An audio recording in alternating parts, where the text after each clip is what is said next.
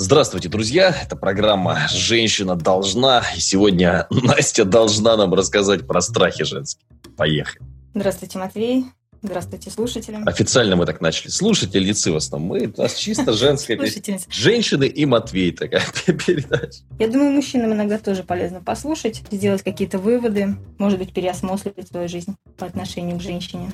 Так, значит, начнем. На самом деле у женщины большие трусихи, и у нас очень много страхов, которые мы не показываем. Стараемся быть сильными, независимыми. Вот сегодня хотелось бы рассмотреть эти страхи. То есть начнем с того, что каждая женщина, да, она боится постареть, боится располнеть, особенно когда тебе уже к 30, за 30. То есть молодые девушки более симпатичные, более упругие, скажем так, наступайте на пятки. И женщина становится неуверенной в себе. Тебе там на пятки тоже наступают уже, те же уже сколько уже, под 50 тебе практически, да, уже даже? Да, да, скоро юбилей. Скоро юбилей, 50 лет. Ну, что можно сказать? Да, бывает такое.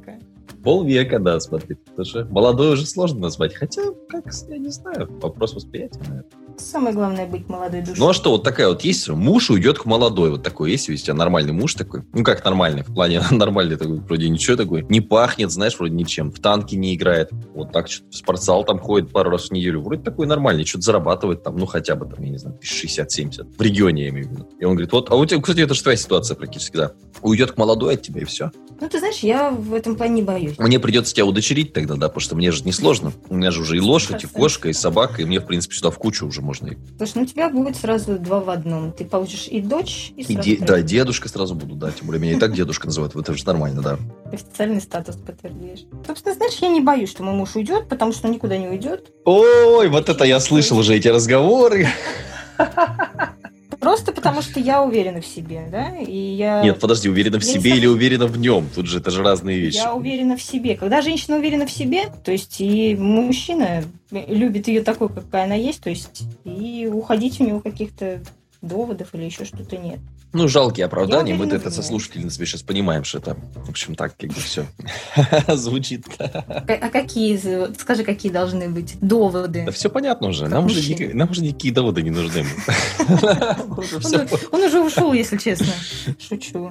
Ушел, да, тут неплохо было. Слушай, ну на самом деле, э, очень хорошая есть такая вещь, я не знаю, насколько она зайдет, э, стоицизм. Это же была даже, я сделал марафон по стоицизму, это философская модель такая. И как раз там Эпиктет, он сам как бы был рабом, и это древняя, очень, очень древняя история, можно погуглить. И он говорит о том, что нужно к человеку относиться, вот как, знаешь, как э, к некой арендованной ценности, то есть как к вазе. Хорошо, что она у тебя есть, ты можешь наслаждаться вазой, но если у тебя там разбилась ваза, или там умер брат, или там сестра, мать, там, тебе нужно к этому относиться так же. То есть все, что у тебя есть, там общение с людьми и так далее, оно же тебе дается на время. То есть и жизнь тебе дается тоже на время, и тоже дается в аренду, и там то, что а, мы обсуждали вчера, это уже прошлое, и бесполезно о нем вообще думать. И очень большая проблема всегда у людей, особенно когда там про инвестиции говоришь, про деньги, люди обращают внимание на прошлое. Они говорят, вот квартиры в Москве там росли в цене. Ну круто, а будут ли они расти дальше? Далеко не факт. То же самое там, раньше нефть росла в цене. Сейчас нефть падает. Будет ли она дальше расти? То есть, ну, опять же, непонятно. И здесь то же самое. То есть, те отношения, которые у тебя были пять лет назад, знаешь, и те, те девушки, с которыми я пошел бы, там, я не знаю, в ресторан пять лет назад, это далеко не те же самые девушки, с которыми я пошел бы в ресторан сейчас.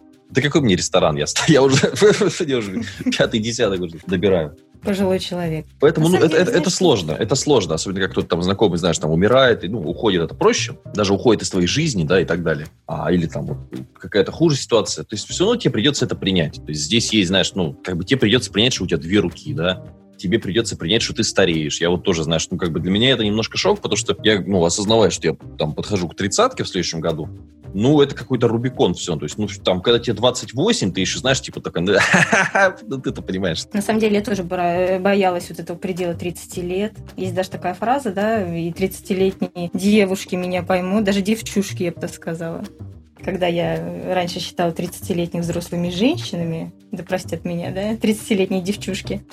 То есть 30 это не так страшно, как кажется. Ну, потом, когда будет 50, ты уже скажешь то же самое, что 50 это уже не так страшно, как э, кажется, и 60 не так страшно. В конце концов, опять вопрос количества эмоций, честно говоря. Вопрос, что ты успел сделать, да, изменить в своей жизни, посетить какие-то места, может. Однозначно люди, знаешь, они, как говорит правильно ты сказала, они приходят и уходят в нашу жизнь. И 18-летняя девушка, которая, возможно, хочет позариться на моего мужа, да? Она так, думает, то есть есть уже это, да, вот типа, тема для нашего разговора?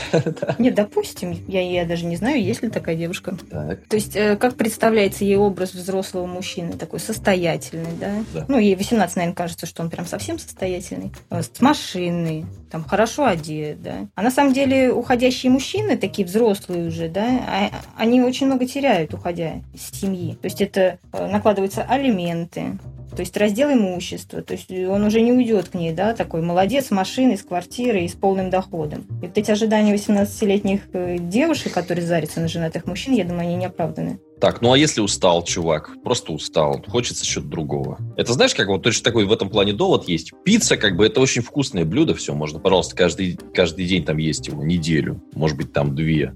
А потом что? Все, уже потом не лезет. Ну, я бы, если честно, знаешь, если человек устал и захотел уйти, именно, именно этот он выбрал путь для своего отдыха, скажем так, я бы, наверное, не стала держать. То есть можно попытаться сесть, поговорить, разложить, да, что не устраивает, что пошло не так. Но мы должны понимать, что э, 10 лет жизни в браке, да, это не 2 года. Тем более, когда добавляются дети, бытовуха. Бытовуха, знаешь, она реально сжирает. Особенно, когда есть какие-то материальные проблемы, да, в семье или там еще какие-то.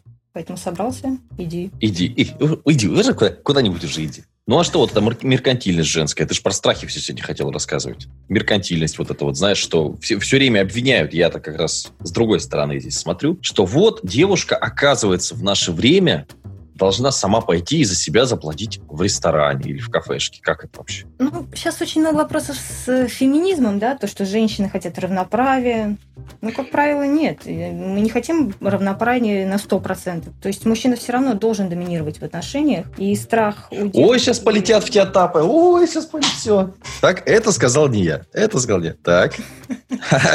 Мнение э, редакции подкаста может отличаться от мнения участников или ведущих, да, окей, так. Страх бедности у девушек, он присутствует сто процентов. Ну, согласись, никто не хочет жить, да, в коробке из-под холодильника. Слушай, ну многие живут, но объективно, ну а можно ли назвать там э, ипотечную квартиру там 35 квадратов, где ты живешь там втроем, не коробкой от холодильника? Это уровень тут, тоже такой. Тут, знаешь, тут один страх, вытекающий из другого. То есть страх бедности и страх вот этого вот э, остаться одной. Страх так, ну а если он богатый, есть... и тебе в морду бьет? Вот реальная ситуация, что все, то есть ты при деньгах там на Мерседесе, ну реально бьет тебе в морду периодически. Ну, для меня это вообще странно, но просто я эту ситуацию увидел, поэтому то есть для меня что тогда? Терпеть это или как? Страх, страх домашнего насилия это вообще, знаешь, какая-то панацея 21 века. Это странно, вообще, нет? Ну, то есть, вот ты можешь представить, что тебе муж это, бьет это морду. Может, странно. тебе бьет морду, мы, конечно, не обсуждали. Ну, то есть, как бы для меня загадка, как я могу там ударить, там, я не знаю, кого-нибудь. Ну, нет, я могу ударить Леху на тренировке. Все, это... это, это... Ты знаешь, что 40% то есть домашнего насилия присутствует сейчас то есть в нашем мире. И 60-70% женщин, они вообще не обращаются за помощью. Вообще. Ну, потому что у нас система так построена, что здесь очень сложно как-то понять там, как, где это все делать, но это прям да. Если там рассматривать э, законодательство, у нас даже нет таких законов, которые вот именно были бы на стороне да, жертвы. Опять же, видишь, здесь еще в какой момент начинается домашнее насилие. То есть эта ситуация, это же как клубок, понимаешь, все. А, я просто сталкивался, общался с полицейским на эту тему, он и говорит, что здесь, понимаешь, бывает как. Там она, допустим, что-нибудь там его раз, он его... Ну, понимаешь, это ж нужно... Ситуацию нужно рассматривать в разрезе. Вот в чем дело ты с ним живешь. Одно дело, ты идешь по улице, к тебе подбежал дядька, не дай бог, дал тебе по голове. Это одна история, правильно? И совсем другая, когда ты живешь с этим человеком, и ты вроде сегодня с ним пьешь, тем более это сейчас сопряжено с какими-то такими вещами. Что кто-то из товарищей этих бухает, обычно мужчина, конечно. Вот это сложно. И кто там, что это, как клубок правило, целующихся змей? Как правило, женщины, они начинают оправдываться, да, когда у нее спрашивают, почему ты не ушла. Угу. И вот она начинает говорить, что у меня есть низкооплачиваемая работа, мне некуда идти, у меня нету там родителей или близких, да, у меня дети, и я там вообще не реализуюсь в жизни. Я тебе говорю, вот насчет работы 100%, Настя, 100%. В регионе женщину молодую, ее не очень хотят брать на работу. Во-первых, сразу возникает вопрос, что она уйдет в декрет. Это проблема. И из-за этого ее, конечно, возьмут, но ее на ответственную позицию не возьмут. Мужика там в 20, 25, ну, 20 уже сопляк, конечно, он в 25 уже вполне могут взять какие-то, ну, понимаешь. Женщину в 25 нет, ну, на серьезную должность нет. Ну, то есть ее берут на какое-то место временщика, знаешь, где сегодня как бы одна сидит там на ресепшене, там головой кивает, завтра другая, все. Потому что она потом уйдет в декрет, это ей к черту это все. И, и женщину очень часто воспринимают как красивую обертку. То есть это не... То есть правильно это или нет, я не знаю, конечно. По-моему, тоже далеко не всегда. Потому что, ладно, если у тебя работа, где это подразумевается, то есть, условно говоря, ты там где-то вот официантка или где-то... То есть это все-таки, да, то есть должна быть это красивый... Если красивый человек должен быть какой-то, неважно, женщина или мужчина, но женщина наверное, в этом плане больше подходит. Людям именно это больше понравится. Но когда просто, знаешь, берут за внешность, я такие ситуации встречал неоднократно, что, ой, смотри, какая у меня там помощница классная. А что она делает? Ну, вот она мне помогает. Статусность сама вот это, понимаешь, здесь вот такое. Ну, чаще всего это ассоциируется, знаешь, когда сидит красивая секретарша, да? У меня была ситуация, я не буду говорить в каком городе, потому что там человек такой очень серьезный и обидится. Но реально, то есть я приехал, меня встречает его помощница, и вот его помощница, она вот да-да-да, вот это все. Причем у нее чисто статусная составляющая. То есть она что вот, да, там такая вот бизнесовая тема, что знаешь, как вот у кого-то есть часы, а у кого-то есть там несколько красивых помощниц. Вот у него так же. И ему, чтобы вот передо мной там какое-то произвести впечатление, что да-да-да, я очень занят, туда-сюда, вот у меня помощница, сейчас она вас встретит, она вас проведет, она вас вот это. И потом уже в разговоре, потому что, ну, одно дело первое впечатление, другое дело, когда ты с человеком там сидишь уже в ресторане где-то и так далее, уже там пообщались, какие-то вопросы решили, с мужчиной, я имею в виду, уже, с владельцем этого всего. Он говорит, да, то есть это принципиально, вот да, так, то есть, ну, то есть, понимаешь, она же там не лезет ко мне, грубо говоря, в трусы, да, то есть просто вот она как красивая фенька ходит рядом, и вот такая вот она вот вся. Ну, есть функция у этих помощниц еще одна, да, и мы все понимаем, какая. Ну, не всегда, кстати, не всегда, то есть тут тоже такой формат. Часто, да, то есть, ну, действительно, то есть, да, я даже тебе могу сказать, что очень часто, ну, вот у меня, давай расскажу, окей, еще такую ситуацию, прям э, до глупости. Приходит девочка, причем она рекрутировать в какой-то там, знаешь, там, туда-сюда. Я вижу, что если приходит там мальчик, там, чуть-чуть куда-нибудь, там, знаешь, ну, такой, типа, да, да, и все, то есть могут, знаешь, и послать. А девочку ее с удовольствием пригласят в кабинет, выслушают, пригласят на свидание. То есть ее воспринимают как объект, ну, некого, знаешь, такого сексуального желания, поэтому она, в общем, ну, может как-то попасть на какую-то там работу или, знаешь, ее лишний раз где-то послушают и так далее. То есть ну, я с этим сталкивался очень часто. Мы просто когда офис снимали, как бы я такие ситуации видел неоднократно. Там потому что такое тесное было общение с другими офисами, и там ну, нормально было. То есть смотри, если у девушки внешность не очень, то шансы на хорошую работу сводятся к нулю? Я думаю, что резко понижаются шансы на хорошую работу. Резко понижаются. Опять же, вот эта вот история с э, женским коллективом, тяжелым, да, всегда, что там какой-то начинается клубок целующихся змей. Я думаю, что да. Вот, вот, вот, кстати, в онлайне на удаленке вообще без разницы. Я тебе говорю, девчонок даже, по-моему, интереснее брать. Вот только об этом хотел сказать, что фриланс в этом плане, конечно, выручает, да. Ты можешь быть супер спецом, и неважно, красивый это или нет, ты тебя будет... Вообще, Настя, я уже даже, я не видел даже, как, ну, хотя я видел там одну фотографию, это, ужас, конечно, 50 лет человеку уже. В Телеграме там я нажал эту, и а сейчас у тебя вообще там у тебя буквы какие-то стоят, и все. Там у вас этот клуб какой-то по интересам, я уже у Артема узнавал. Но это ладно, это другая тема. Так. Так, значит, домашнее насилие. Продолжим, да? Почему женщина вот... Кстати, вот, недостаток финансов, то есть ты можешь сейчас, если тебе там образно 20 лет, да, я не говорю, что у всех мужики тираны и вас будут в дальнейшем бить, но ты можешь сейчас развиваться, да, пока ты молодая, сильная, смелая, умелая, и зарабатывать в интернете. Все красиво очень это звучит, знаешь, вы можешь развиваться, зарабатывать в интернете. Ты такая, да, да, да, я могу развиваться. Но как бы по факту это все, во-первых, не для всех. Во-вторых, это, ну, нужно с чего-то стартовать, понимаешь, тоже, то есть нужно. Есть момент. Ну, знаешь, э, если у человека есть цель, самое главное поставить себе цель. То есть нормальную цель, которую ты сможешь реализовать и потихонечку... Знаешь, в чем вот самая, самая глобальная проблема из проблем? То, что человек, пока его не долбит жестко по, по голове, двигаться не начинает. То есть есть, я всегда, знаешь, объясняю про продажи, три уровня, да? Первый уровень – это хотелка, второй, э, второй уровень – это проблема, и третий уровень – это боль. Я хотела бы выучить английский язык. Это значит, что ты, может быть, раз в год посмотришь какой-нибудь один сериал на английском и все. То есть, и, скорее всего, и это делать не будешь, или какое-нибудь приложение поставишь, и все. Потому что ты хочешь это все, знаешь, хочется много, много чего. Уровень проблемы, когда тебе, допустим, иногда для поездок или иногда для работы нужен английский. То есть на этом уровне ты уже можешь как-то подвигаться, уже что-то ты будешь делать. И уровень боль, когда ты переехала жить в Великобританию, все абсолютно разговаривают по-английски, и если не будешь знать английский, ты отсюда просто вылетишь. Все. И огромное количество людей, и это проблема, и у женщин в том числе, они, людей и женщин в том числе, вот это прикольный речевой оборот, они двигаются только, когда у них жесткая боль. То есть, когда муж тебя уже бьет, у тебя уже, не считая, уже ипотека, а нужно начинать раньше. То есть, нужно начинать в молодом возрасте, в, там, в 18, в 19, в 20 лет в идеале. Уже понимать, к чему ты хочешь прийти. И простраивать простейшие логические цепочки. Что вот я пошла учиться на юриста, хорошо. Кем я буду работать? Я по специальности работать не хочу. Я это очень часто слышу от людей, что я учусь просто ради мамы или ради корочки. Я говорю, хорошо, а дальше ты куда двинешься? Что ты будешь делать? Я не знаю. Ну, то есть с такой позиции это, ну, все. Потом еще, знаешь, есть страх что-то поменять. Вот я тебе, опять же, про юристов, вот у меня э, жена же лошадьми занимается, лошадь у нее. И там девочки две на конюшне, очень хорошие такие, им там 20 лет, 21, такие, ну, то есть дружелюбные, все нормальные, ну, такие, не сказать, что красавицы, ну, нормальные, симп, ну, симпатичные девчонки, все. И мы с ним что-то сидим, чай пьем. Я говорю, а на кого учитесь? На юриста, на юриста тоже. Вот мам, ну, почему? Да, вот для мамы туда-сюда. Я говорю, ну, так вы же юристом потом не сможете нигде работать. Они говорят, ну, да, вот мы, да, и мы не будем по специальности работать. Я говорю, а смысл сейчас учиться тогда? И они сидят мне головой кивают, а я понимаю, что ты знаешь, будущие там кассиры где-нибудь там в пятерочке или еще где-то и все. Я говорю, ну у вас же есть занятия, вы же занимаетесь лошадьми. Вы же действительно, они с детства с этими лошадями там возятся, все, пожалуйста. Они разбираются, что там как. А что вы этим не хотите заниматься? Ну вот, чтобы заниматься конным спортом профессионально, это их слова, я не знаю, нужно, говорит, 700 тысяч на лошадь. Я говорю, ну неужели нельзя как-то, ну там, я не знаю, намутить, придумать? Там нужно переезжать в другой город. Я говорю, ну неужели нельзя как-то переехать, намутить, придумать, опять же, и так далее. Но ты все равно, эта зона комфорта, она засасывает, все равно засасывает. Думаешь, как я одна поеду там в эту Москву, там, знаешь, заниматься лошадьми или там какой-нибудь там, не знаю, город побольше? Ну, я думаю, что, знаешь, еще давят стереотипы. То есть, э, например, мне вдалбливали, что высшее образование надо. Оно есть у всех, оно надо. И в итоге ты сейчас общаешься с экономистом, который работает сам знаешь где. Я работаю машинистом крана. Нет, это немножко не так. Надо было, знаешь, сказать, я работаю машинистом крана.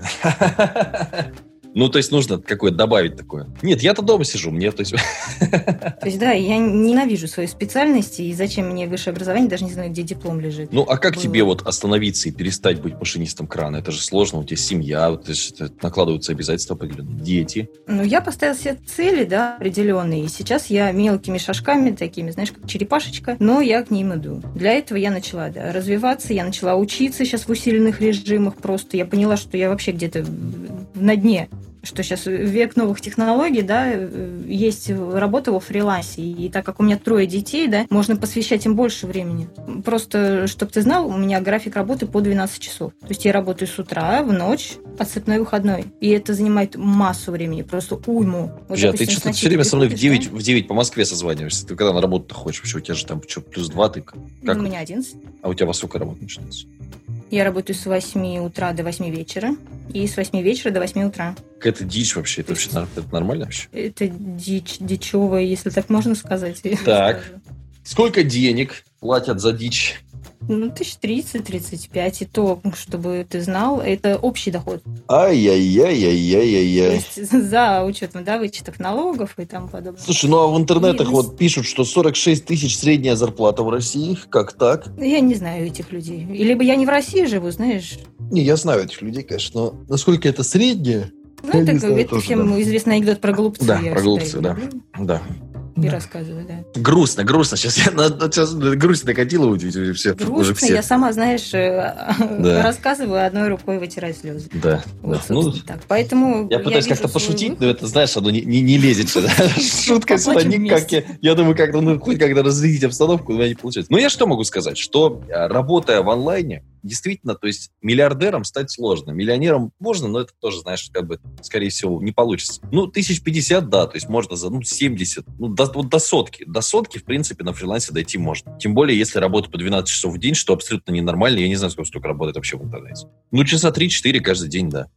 Ну, вот я говорю, Лена хороший пример. Она сидит, пишет статьи, она у меня пятнашку получает, у Илюши что-то около пятнашки, и там так набегает что-то, по-моему, тоже там что-то что-то под 50, под 60, наверное. Для Яндекс.Дзена, кстати, пишет статьи. Ну, не суть. Давай, какие у тебя там еще страхи остались? Куча. Так, страхи, страхи. Страхи забеременеть, либо не забеременеть. Ну, это дичь, конечно. Для, да, постоянно это вижу. Это прям... Да. Потому что если ты не забеременела, если... ты какая-то не такая, да. А если забеременела, ты, получается... Это, то есть, это так интересно, знаешь, вот очень часто мужики, знакомые даже мои, они как-то от этой проблемы так абстрагируются типа, ну да, вот она забеременела. Она сама забеременела или ты как-то повлиял на это? Я сама, я не знаю, что, что за меня нашло. А потом негритенка тебе родит, и как быть с этим? Представляешь, ты приходишь, вот, вот у меня страх, ты приходишь в родильный дом, а у тебя негр, понимаешь? И жена руками разводит, говорит, я не знаю ничего, вообще ничего. Вот. Одно дело, если она знает, и там что-то, а другое дело, она садит, просто вот точно так сыграл, э, так, генетическая лотерея, и у тебя негр. Представляешь? Ты знаешь, я наверное, не с такой, конечно, проблемой столкнулась. Не, у меня нет негра, причем ни, ни из детей, ни, ни, из, ни из мужа, там, ни из мужчин. Факт в том, что у меня трое детей. И младшие дети у меня погодки. То есть у них нет разницы даже года, у них 11,5 месяцев разницы. И самый частый вопрос я сталкиваюсь, как? Как ты решила, что? У тебя трое детей. Такое ощущение, знаешь, что у меня их не трое, а тридцать. Ну, это, это нормально, трое детей, что? Ну, что не знаю, как тебе сказать. Наверное, может быть. Может быть и нормально, если привыкаешь. Видишь, здесь, у меня знаешь, какая проблема, вот если про детей тоже говорить? Я не очень хочу жить ради детей, понимаешь? Вот, то есть, может быть, это такая странная позиция, но, типа, я хочу жить для себя. Мне весело, и есть вещи, которые меня ограничивают. Мне кажется, дети трое, они ограничивают. Не так раз? Ну, это вопрос восприятия, наверное. Я уже привыкла, да, мне трое детей, просто целью жизни своей, да, я тоже не ставлю, знаешь, прям жить ради детей. То есть я хочу их наставить на такой путь, чтобы у них была своя цель, то есть чтобы они отделились, развивались и не сидели на мамкиной шее, да, и мне не надо было там обеспечивать их до конца жизни. Сейчас же наоборот считается, что родственники должны поддерживать вот до последнего. То есть там, знаешь, ну, мама кажется, пожилая пенсионерка, она полож, половину пенсии там, знаешь, будет нести, чтобы закрыть там сыночку или дочурке там ипотеку обязательно. Нет, у меня старшей дочери 11 лет. И То сейчас в 11 ипотеки лет, у нее нет я... пока. Пока нет, да, еще чуть-чуть рано, в 14 возьмет. И я ее настраиваю на такой путь, понимаешь, что у тебя есть своя ответственность. То есть школа – это твоя ответственность. Я не проверяю у нее уроки, там за исключением, за редким. То есть она пошла на английский. Э, ну, по моей, правда, прихоти. И сейчас, ты знаешь, у нее такой вопрос, она, я не хочу учить английский, мне не надо. И я не могу до нее донести, почему ей это надо мы сели тут всей семьей, рассказываем о перспективах, что ты потом будешь жалеть. Потому что, как правило, да, все жалеют сейчас во взрослом возрасте. Блин, я не учила английский раньше. Начинают ходить к репетиторам, заниматься. Вот ты пример, да, ты занимаешься по два часа английским. Ты же мог этим заняться раньше? Ну, я много чем мог заняться раньше. Да, но ты, ты не думал, что тогда он будет так тебе нужен, да? Нет, я думал, но, понимаешь, я, честно говоря, как-то, как тебе сказать, вот мне сейчас со стороны кажется, что лучше, конечно, чтобы ребенок был занят весь день. Потому что я даже по себе могу сказать, что я веду конкретно, кстати, может быть, кому-то это поможет. Вот вы, например, хотите научиться, я не знаю, красить ногти, или хотите научиться играть на гитаре, или еще что-то. Ну и было бы неплохо вести дневник наблюдений за собой, сколько времени вы на это реально тратите. И когда ты начинаешь этот вот, то есть включать таймер, просто я включаю таймер, сколько я работал, вот, там, сколько я играл на гитаре. Ну, понятно, там упражнения есть, гаммы, нужно все это гонять, там скорость, ну, то есть там есть моменты, да, которые нужно, ну, везде есть моменты, которые нужно улучшать. Или вот тоже спортзал. Я вот как-то ходил, ходил в спортзал такой дорогой, все блатной, ездил туда. я вдруг обнаружил, что я полчаса туда еду, 40 минут там чистого тренировочного времени, и полчаса еду из спортзала. Все остальное уходит на то, чтобы с девчонками на ресепшене поулыбаться, значит, с тренером поболтать, помыться после тренировки. То есть чистого именно тренировочного времени, да, то есть там подход, отдых, подход, отдых. 40 минут.